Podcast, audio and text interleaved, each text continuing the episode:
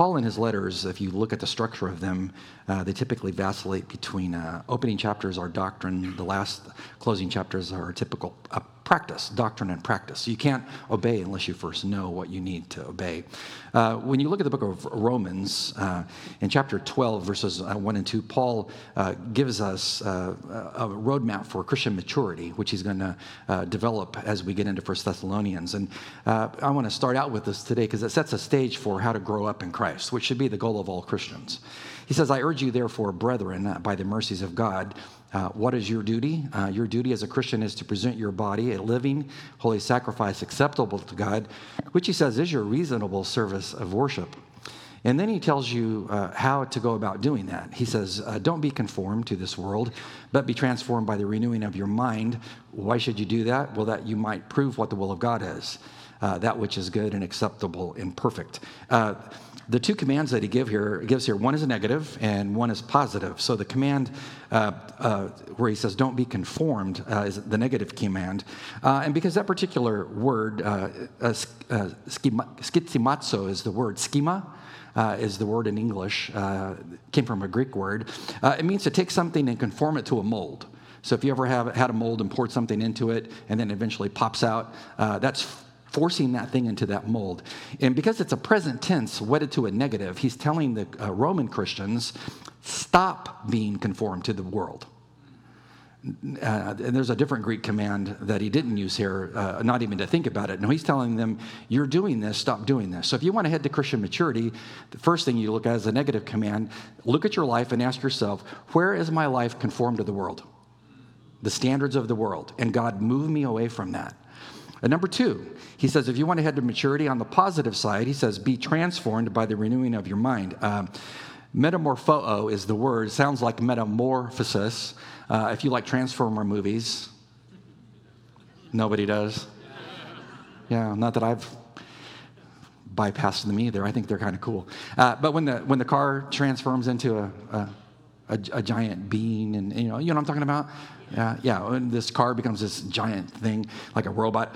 Um, that's transformation. That's metamorphosis. And so, what Paul says here: uh, stop conforming your life to what the world says is, is, is what you should be doing, uh, and, and, conform yourself to what God says you should be, and then be transformed in your mind, so your mind's transformed, and then transforms your life. So your life is transformed, radically different. Like that car is radically transformed, you should be radically transformed on a continual basis. And we know it's continual because it's a present tense command that you should be continually doing this. So if you took the whole Christian life, you could boil it down to those two verses. What is, I just don't know what God's will is for my life. Yeah, you do. He just told you what his will is that you stop letting your life be conformed to what the world says is the proper standard for behavior, because it's not, and what does God say? Secondly, let your mind be transformed because the mind's the problem, isn't it? And so he says, get your mind transformed to that which reflects holiness in God. So, how do you go about doing that? Well, you stay in the Word of God, because the Word of God is the standard of measurement. So, it doesn't matter what the culture says, doesn't matter what the culture affirms, doesn't matter what courts pass as laws. If it does not conform to the Word of God, it deviates and goes to sin. And so he says, conform your life to uh, what God says. Uh, and as you begin to do that, your mind is transformed, your life is transformed, and you live in a way you never lived before. And it's radical and it's awesome. That's Christian maturity. And so, what he's going to tell the Thessalonians is going to be very similar to what he told the Romans uh, because uh, it's the same concepts apply. And so in the book of Thessalonians, we've spent the first three chapters uh, where Paul has been answering uh, various uh, concerns about the church and talking to them about a very a variety of things.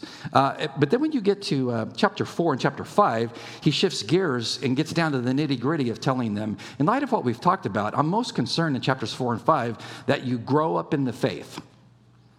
That's what he's concerned about. And, and Paul's concern is my concern. Like, my, my job is to, for my own life to grow up in the faith and then to challenge you to, for you to grow up in the faith. I mean, that, that's what it is at the end of the day. I mean, when I stand before God and He says, Did the people in your church grow up in the faith? Well, I, I, hope so, Lord. That was my goal. I, I, gave it my best shot. I taught him the Word of God. I modeled Christ, etc. So, growing up in the faith this is what chapters four to five are about. So, he's going to get very specific on how to mature as a Christian in these two chapters. And so, if you want to uh, learn how to mature as a Christian, he's going to tell you the areas you need to pay attention to. Um, now, I will realize at the very beginning, uh, Christian growth is not a straight line upward toward God because we have sinful natures, we struggle with sin. So if you think you're sitting there and, and like, well, I don't struggle with sin, you got a, you got a deception problem. You got a lying problem. Uh, because if you're married, just ask your mate. if you're dating, ask whoever it is you're dating. You know, do I have my act together? Not really. You know, they'll tell you. Uh, and if you're single, uh, and just ask the Lord to show you and he will forthrightly show you. Uh, but I'm here to tell you, as a person who has worked my whole life trying to mature in the faith, uh, in Hebrews 12, 1, it says, There is sin which easily entangles you. We all have it. So yours might be different than mine. We all have sin that trips us up, and you wonder, what in the world was I thinking? Well, if, if uh, you're trying to move on to maturity and you've been entangled by sin, well, today's the day, today's the day to come free uh, which we're going to do at the end of this service. So, how can a believer move from uh, immaturity to maturity? How can, you, how can you do that? So, uh, what Paul is going to do is he's going to dive into that, and he's going to dive into it by addressing, first and foremost, the concept of sexuality. Wow. Of all the topics he could pick, he says if you really want to grow up in the faith, start with your sexuality first. Leads to a hermeneutical question why did he start there? Uh, well, he started there because God created us uh, as sexual beings, did he not? He did. Uh, and we, uh, whether we like to say it or not, we tend to think about sexuality a lot. Nobody? Okay. yeah. Uh, because it's just, it's just how we're wired. Um, and the other reason why Paul brings it up is culture is historically there to give us a wrong view about sexuality. Uh, and, and they give you the sinful view. So in Paul's culture, remember, he's in, he's in uh, the Grecian area, he's in Corinth, writing to the Thessalonians, and uh, uh, Corinth and Athens, the whole area where he was, had the temple of Aphrodite, and there was a thousand temple prostitutes, male or female, and you could worship by going up to the Acropolis to worship with a prostitute, and everything was affirmed and acceptable. But I must tell you, whatever the culture says is affirmed and acceptable, if it deviates from the word of God, is sin. And so Paul says, uh, we need to first talk about your sexuality because in your culture, the worship of Aphrodite, and the worship of Aphrodite is alive and well in our culture. Um, it's woven, uh, uh, the, the worship of sex is woven all through our culture, but it's not what God says it should be. And so Paul's going to start with it where it's a, it's a problem area for all of us so that we can grow up in the faith. Because if you compromise your sexuality, you compromise your spirituality, and then you don't grow up.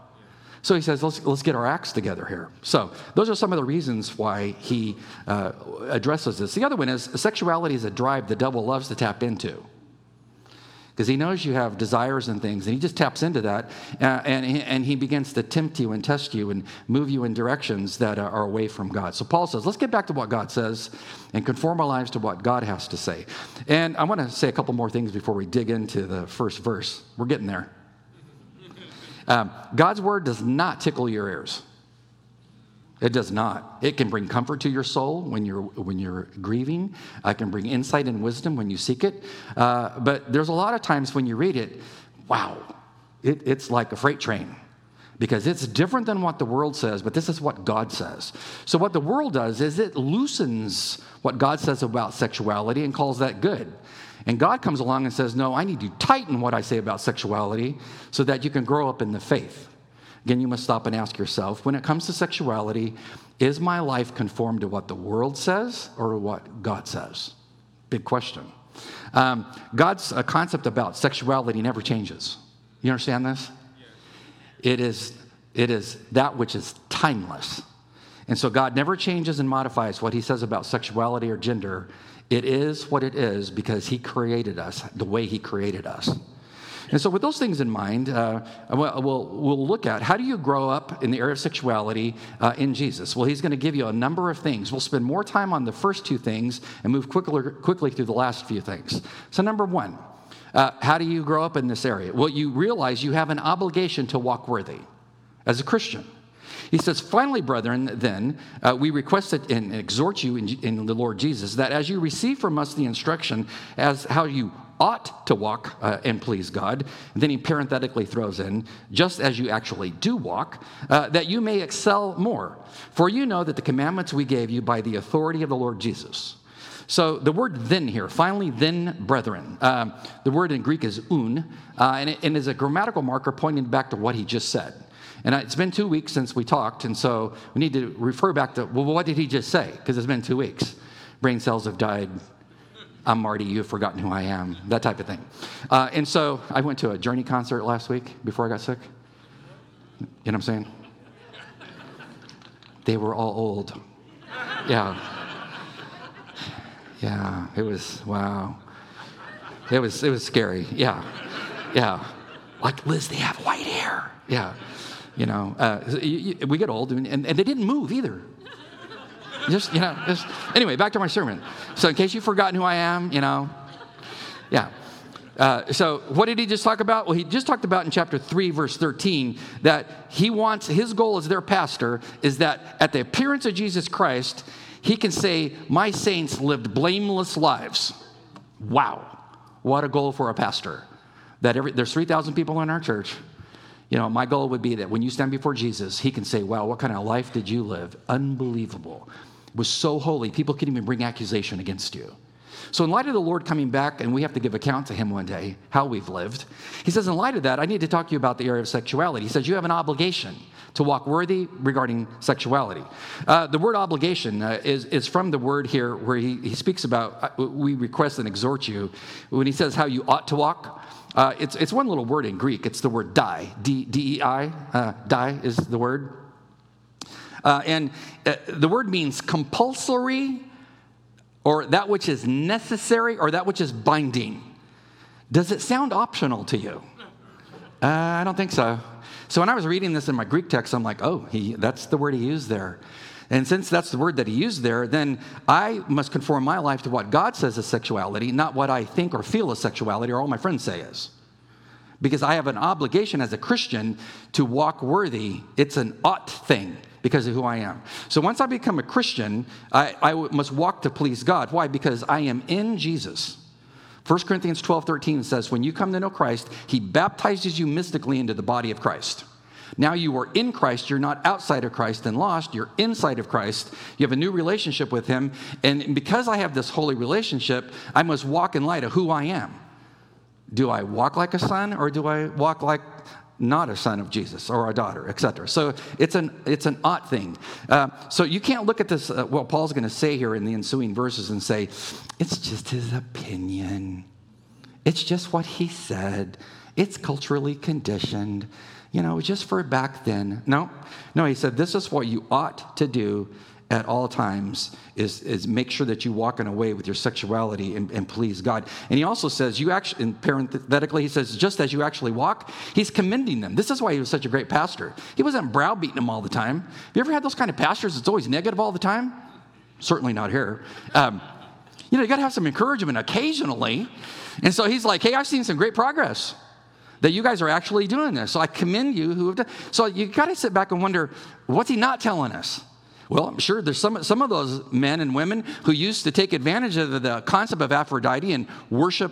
Well, it's just worship. The, the temple prostitute. It's, uh, the cultural affirms this. Since the cultural affirms this, must be okay. Paul says, no, it's sin.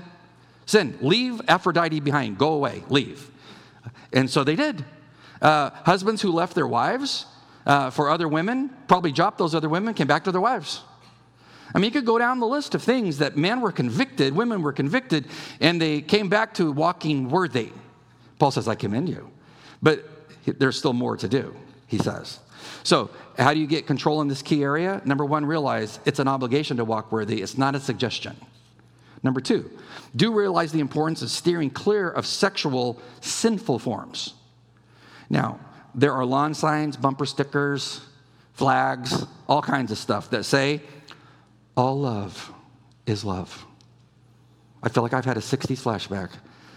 all love is love. It sounds so nice. Most of the stuff from the devil does sound nice.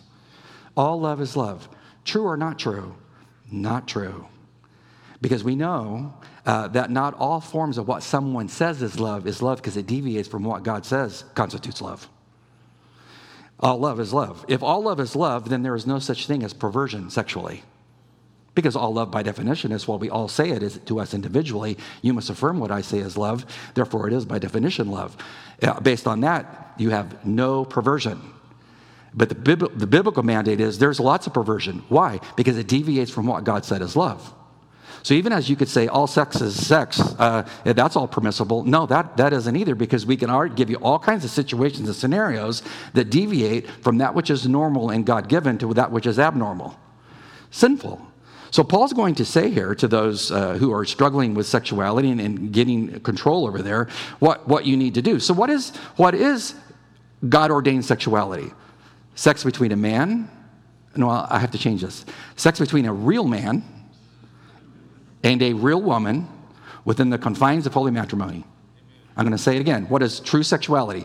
It is a physical relationship between a real man and a real woman within the confines of holy matrimony, which means anything apart from that is sin.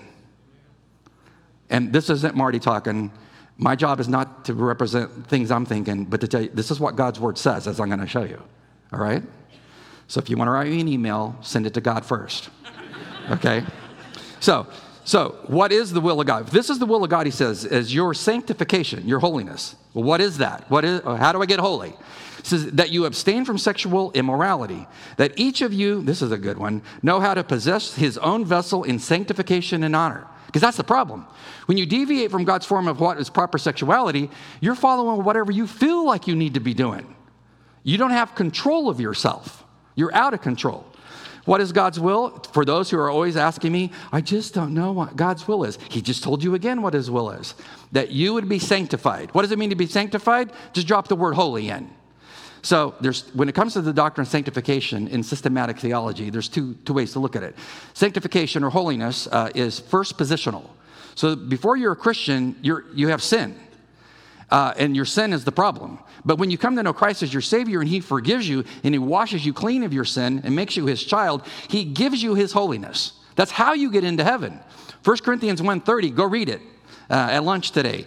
In Christ, you have this sanctification.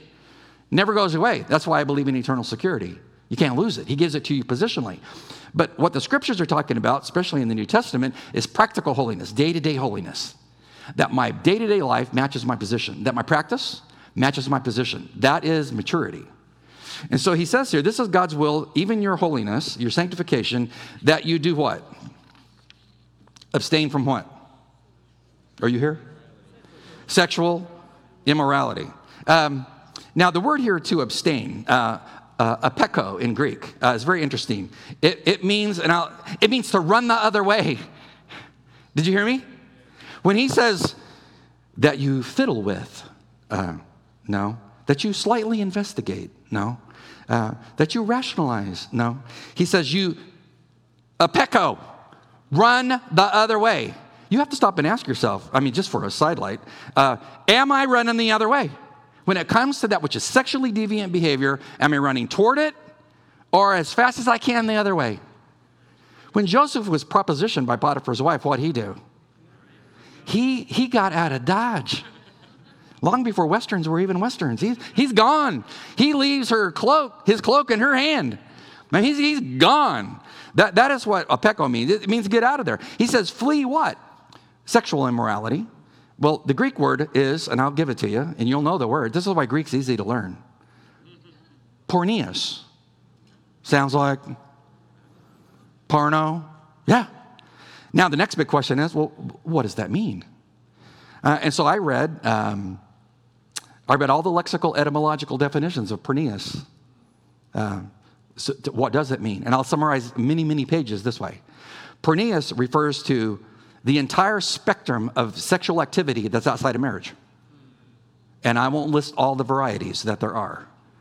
If it's out, outside of marriage and holy matrimony, uh, it's porneus. It's sexual immorality. No matter what you call it, no matter how good you feel about it, no matter what your friends say, no matter what a court says, if it's outside of the bonds of holy matrimony between a real man and a real woman, it's porneus. What's Paul say? Flee it, Flee it. Run, run from it. Dr. D. Edmond Hiebert, a renowned Greek scholar, says this about fornication, which is the pivotal word here. He says, quote, fornication is used here in its comprehensive meaning to denote every kind of unlawful sexual intercourse. He says a few manuscripts even insert the word all to stress the inclusiveness of the prohibition. So if you're thinking in your mind right now, well, my, my variety of, of sexual activity outside of marriage uh, is probably not covered. Oh, yeah, it is. Yeah. All deviant forms are. What does Paul say? Well, then uh, all love cannot be love by definition, then because some versions of love is perversion, masquerading as love. And so Paul says, You must run from it.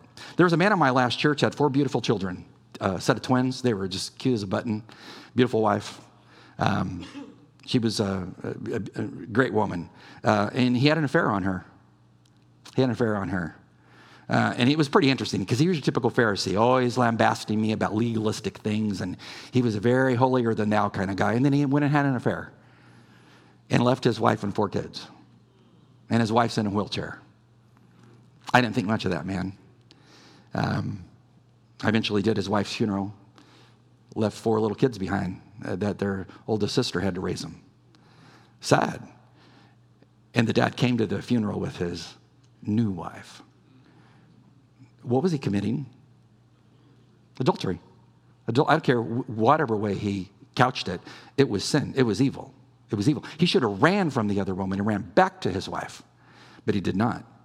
Uh, there was a, another scenario of a porneia. A young Christian uh, girl met a, a uh, supposedly Christian man, uh, and uh, they, they started dating, fell in love with each other, and decided because they lived in an area where it was very expensive to live, it was most economically affordable for them to move in together. So they called me and told me what they were thinking about doing you know, we look at our finances and we think we're going to eventually get married, but we think it's better if we just move in together. And if we move in together, we'll have so much money to pay for rent and everything. It, it just sounds like what God would want from us. No, it isn't.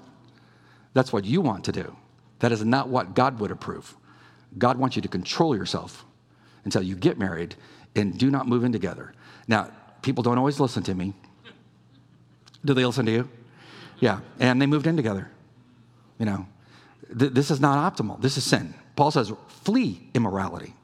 Uh, there was a friend of mine that I uh, worked with when I was in college or in, in, high school. There's three, three of us. We worked at Denny's together. Uh, me, Mike, and Steve. Uh, and we were, we were good buddies. Uh, and we worked at Denny's on the Mexican border uh, and, you know, worked a 5 to 11 at night, you know, and, and you know, I go to school during the day, play baseball, and then go, then go to work. And um, Steve always had a, he had a nice car, nice stereo system, blah blah blah. But it's like he had tons of money. And so one day, one day, Steve and I, or um, uh, Mike and I, asked him on a break, Steve, like, man, where do you get all the money? And he said, well, I go down to Mexicali, Mexico when we get off work at 11 o'clock. Go, what do you go there for? He goes, I'm a male prostitute. Huh? That's what he did. And trust me, we, we, we shared Christ with my friend Steve many, many, many. We were 18 years old. And, and, you know, he's going through my dad's border. I'm like, Dad, stop him. You know, you know, what was he engaged in? Porneia, porneia, sexual sin, sexual sin. So Paul says when it comes to sexual sin, don't rationalize it. Don't get a bunch of friends around you who will help you feel good about it. He says if it deviates from what God says, run the other direction. So, do you have any areas of your life that you've deviated from God's prescription for morality or sexuality is concerned? Do you have any areas? Uh, and if you do, uh, ask God to, to help you move away from it. And ask Him to show you where you need to move, move away from it. Now, you might be thinking, well, I'm not doing anything, but you're into pornography. See, pornography is a problem too, because Jesus said that the mere look upon a woman lustfully if you've committed adultery, if you're married. So, so you engaged in any, any of that kind of activity? Are you a young, young person who's doing more with your girlfriend than you should? then, then what should you do? Uh, 40% statistic says 40% of students have sex before they graduate from high school. I'm sorry we have to talk about these things, but we live in a culture that's sinful. And we want to live a holy way. So if you're a high school student, you're part of the 40%, but you're a Christian, uh, what should you do? Uh, well, make a vow of purity to the Lord today. God, I will stop doing that. Um, break off the relationship if it's so tempting you can't stop yourself then she's not for you. Uh, don't watch TV alone when the parents go to bed and you stay up with your girlfriend. Don't do that. Uh, don't get alone with her, for sure. Don't drink, smoke anything that lowers your inhibitions. I mean, start using your brain. Uh, make yourself accountable to some godly people that you can trust in your life, that who will pray for you and hold you accountable. Uh, stay in the Word of God, because that's the first thing that's going to go. Get back in the Word of God. You can become a victor, but it starts with I understand the oughtness of my position as a Christian. And I understand the importance of fleeing that which is tempting to me. Number three, do realize there is a holy and an unholy desire. He says, do all this not in a lustful passion like the Gentiles who do not know God. The Greek here for passion is the word epithumia. So, passion. Passion can be good, passion can be evil. It depends on the object of said passion. So, I've been married this May for 43 years. I got the right girl. We're in love. I love her. I, love, I told her last night, you're still as beautiful as ever, maybe even better. I,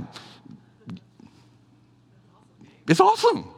Yeah. But, but if I start looking at somebody else's wife going, oh, she looks pretty good, then, then I have a wrong object of my passion, right? So epithumia, if the, if the object is wrong, then it becomes sin. How do I know this? Because Jesus said so. Matthew 5, 28. But I say to you that everyone who looks on a woman to lust, epithumia, for her has committed adultery already with her in his heart. So it's not wrong to have passion to be a greater leader, to do great things that have a great object. But if the object is that which is verboten, comprende? Understand? it's wrong. Then if the object is wrong, I can't touch that, then I don't touch that. But if I touch that, then I've sinned.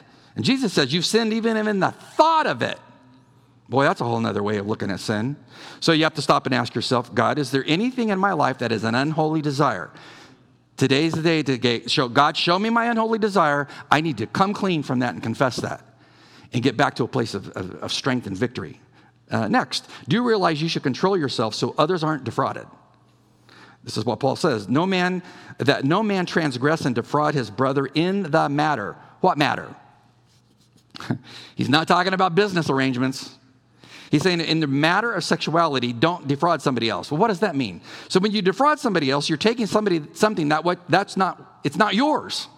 So I've encountered these before. If you see the, the sign and it's, it's posted, no hunting, private property, and you got a shotgun, and there's a whole bunch of dove over there, I feel God calling me. And they're just, they're just over there. You know, uh, if I were to go over there and bag some birds, I might, you know, do it, but I just defrauded the, the landowner. It's fraudulent behavior. I just defrauded somebody. It's the same thing. When I traverse God's boundaries to protect us sexually, when I traverse those boundaries where He says, don't go over there, I just defrauded somebody. So, like if I take advantage of someone else's wife, or you do, or whatever it is that you do, you just ripped off someone else. Like if you think taking a young lady's virginity is a great thing as a young man, a point of passage, no, it's evil. It's evil. Why? You just defrauded her future husband. You stole from him. It was not yours to steal. Follow? And so Paul says, No man transgress and defraud a brother. Uh, in my first church, wow, I started out in an interesting way. Number one, it was a retirement community. And I was a youth pastor. Go figure. But, but I got there, and you know, they gave me an office, and then they hired a, a worship guy, and there weren't any offices left, so they gave him a closet in the choir room. I kid you not. A closet. And the stage for the, the choir was over his office. So was, even his office was, it was like at an angle. I'm like, oh man, Chris, man, I feel sorry for you, dude. But, well, the scuttlebutt of the church was, you know, because they just hired both of us to be new. They hired Chris to replace the other worship guy. Why? What happened to him?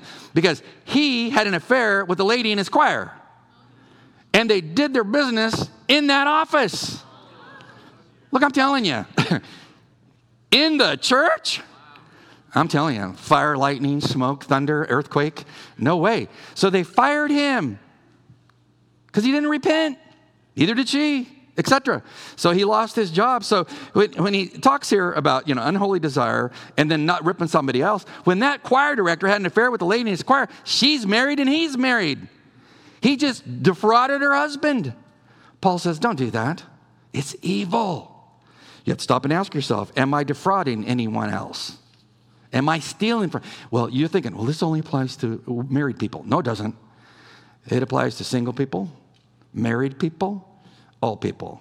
Don't defraud somebody else. He says, uh, next, he says in verse 6 do realize that the Lord deals with saints who test him. This is a warning.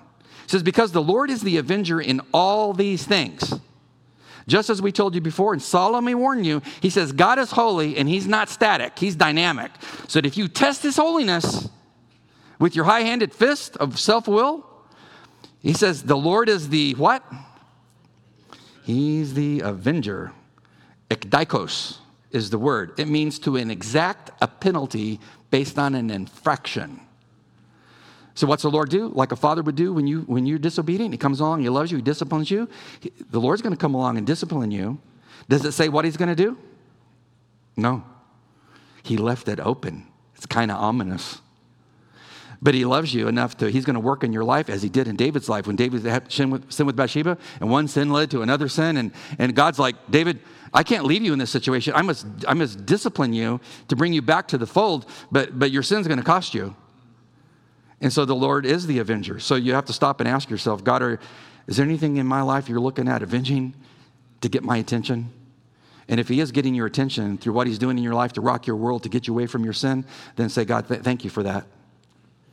He says, next, do realize the Lord has called you to purity, not impurity. He says, For God has not called us for the purpose of impurity, sexual impurity, but to sanctification, which really just means, Lord, is there anything in my life that I'm doing that's not pure? Anything. Show me.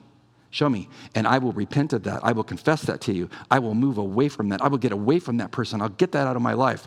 Anything in my life that's not pure. And then Paul is very smart. He knew people would argue with him and send him emails. And so that's verse 8. He says, Do you realize that to reject this teaching is to reject Christ's teaching? What's he say? Consequently, he who rejects this, that I've just said, is not rejecting man, but who? God, who gives the Holy Spirit to you. So if you want to argue with it, you want to argue with me? Don't argue with me. You're arguing with God who made you who you are and set parameters for you to live in for your own health and holiness and peace. Anything else is sinful and will not lead to happiness and wholeness. And then lastly, he says, Do realize you have God's resident for power, for victory? Because he says, God gives you the Holy Spirit. Nitrous in a car is a good thing. Do you know what I'm saying? Little switch on the dash, you push it, you're going 55 on the 495. Now you're going 155. Just saying, not that I have nitrous, but I know what it could do from going to drag races and stuff. You throw that switch and it's like, gone. It's like a UFO, acceleration. What, what's this got to do with the Holy Spirit? He's the nitrous. See, when it comes to your sexuality, I'm out of control. I'm out of control. I, I, how do I get control? God says, You got the nitrous. You got the Holy Spirit. You stay there throwing the switch. How do you throw the switch? God, here I am, throw the switch. Give me the Spirit, give me power to get back to holiness where my sexuality is concerned. Forgive me for not being holy here. You've got the power. Do you realize this?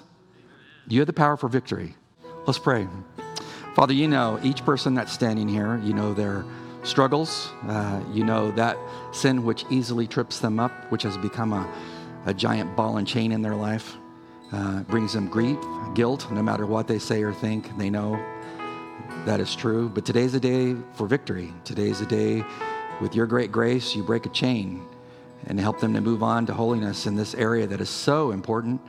Shower your grace and your love upon them. Help them to understand they're a child and a daughter that's restored by you and then may they then turn and walk out of this place, tap into the power of the Holy Spirit for daily living, to appeal personally for His strength to do that which they can't do in their humanness. And we just thank you for the power of the victory you give us in Him. We praise you, we adore you. May we continue to live lives that really count. In Christ's name, amen.